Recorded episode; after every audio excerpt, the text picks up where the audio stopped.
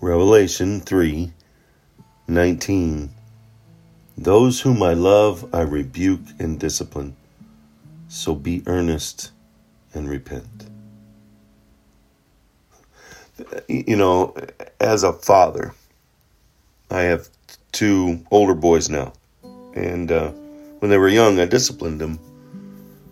Uh, I disciplined them because I loved them. I disciplined them to help them understand the direction or what they needed to do. And if they were doing something wrong, that to remind them that's not the path to go. And God does the same.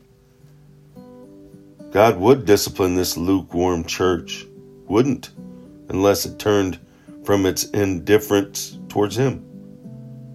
God's purpose in discipline is not to punish,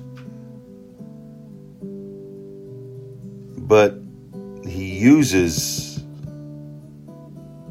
only loving discipline, a desire for you're walking away or walking towards something that's not good. There's discipline involved, there's consequences involved to point us back to Jesus. You can avoid God's discipline by drawing near to Him. Maybe you've been walking away, maybe you've strayed, but you can avoid because all you need to do is to repent, to confess, to worship, to study His Word, to see the compassion he has. Throughout the Psalms, throughout the Proverbs, it talks about God's love for us and his discipline. Throughout Scripture, it's all tied into the love that he has for the world through his son, Jesus, who died on the cross and took upon himself our sin and our punishment. just as a spark of love can be rekindled in a marriage, so the Holy Spirit can reignite our desire for God when we allow Him to work in our hearts. Where are you focused? Where is your desire? What is your service showing? Evaluate yourself. Come before the Lord and ask Him, Lord, am I truly serving you? Is it your will I want to be done or my own? I want to rekindle my relationship with you. I want it to be all about you. Because it's not about me. It's not about who I am, but whose I am.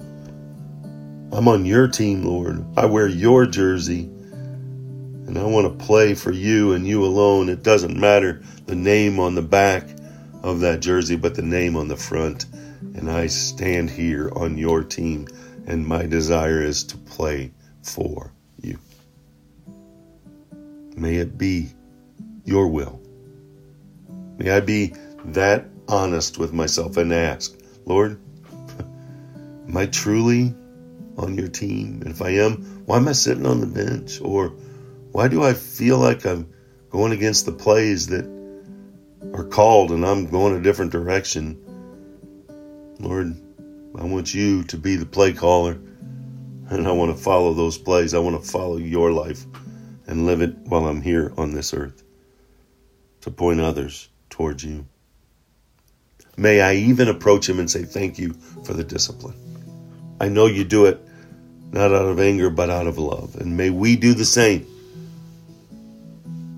If we still have young children, may we discipline in love and not in anger.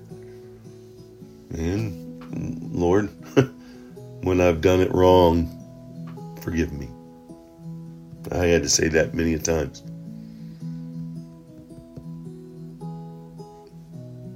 But may we approach God and as God approaches us in love. And knowing that God loves us and that's why he disciplines us. Go out, make it a wonderful God filled, remembering that Jesus loves you and so do I. Why? Because he first loved me.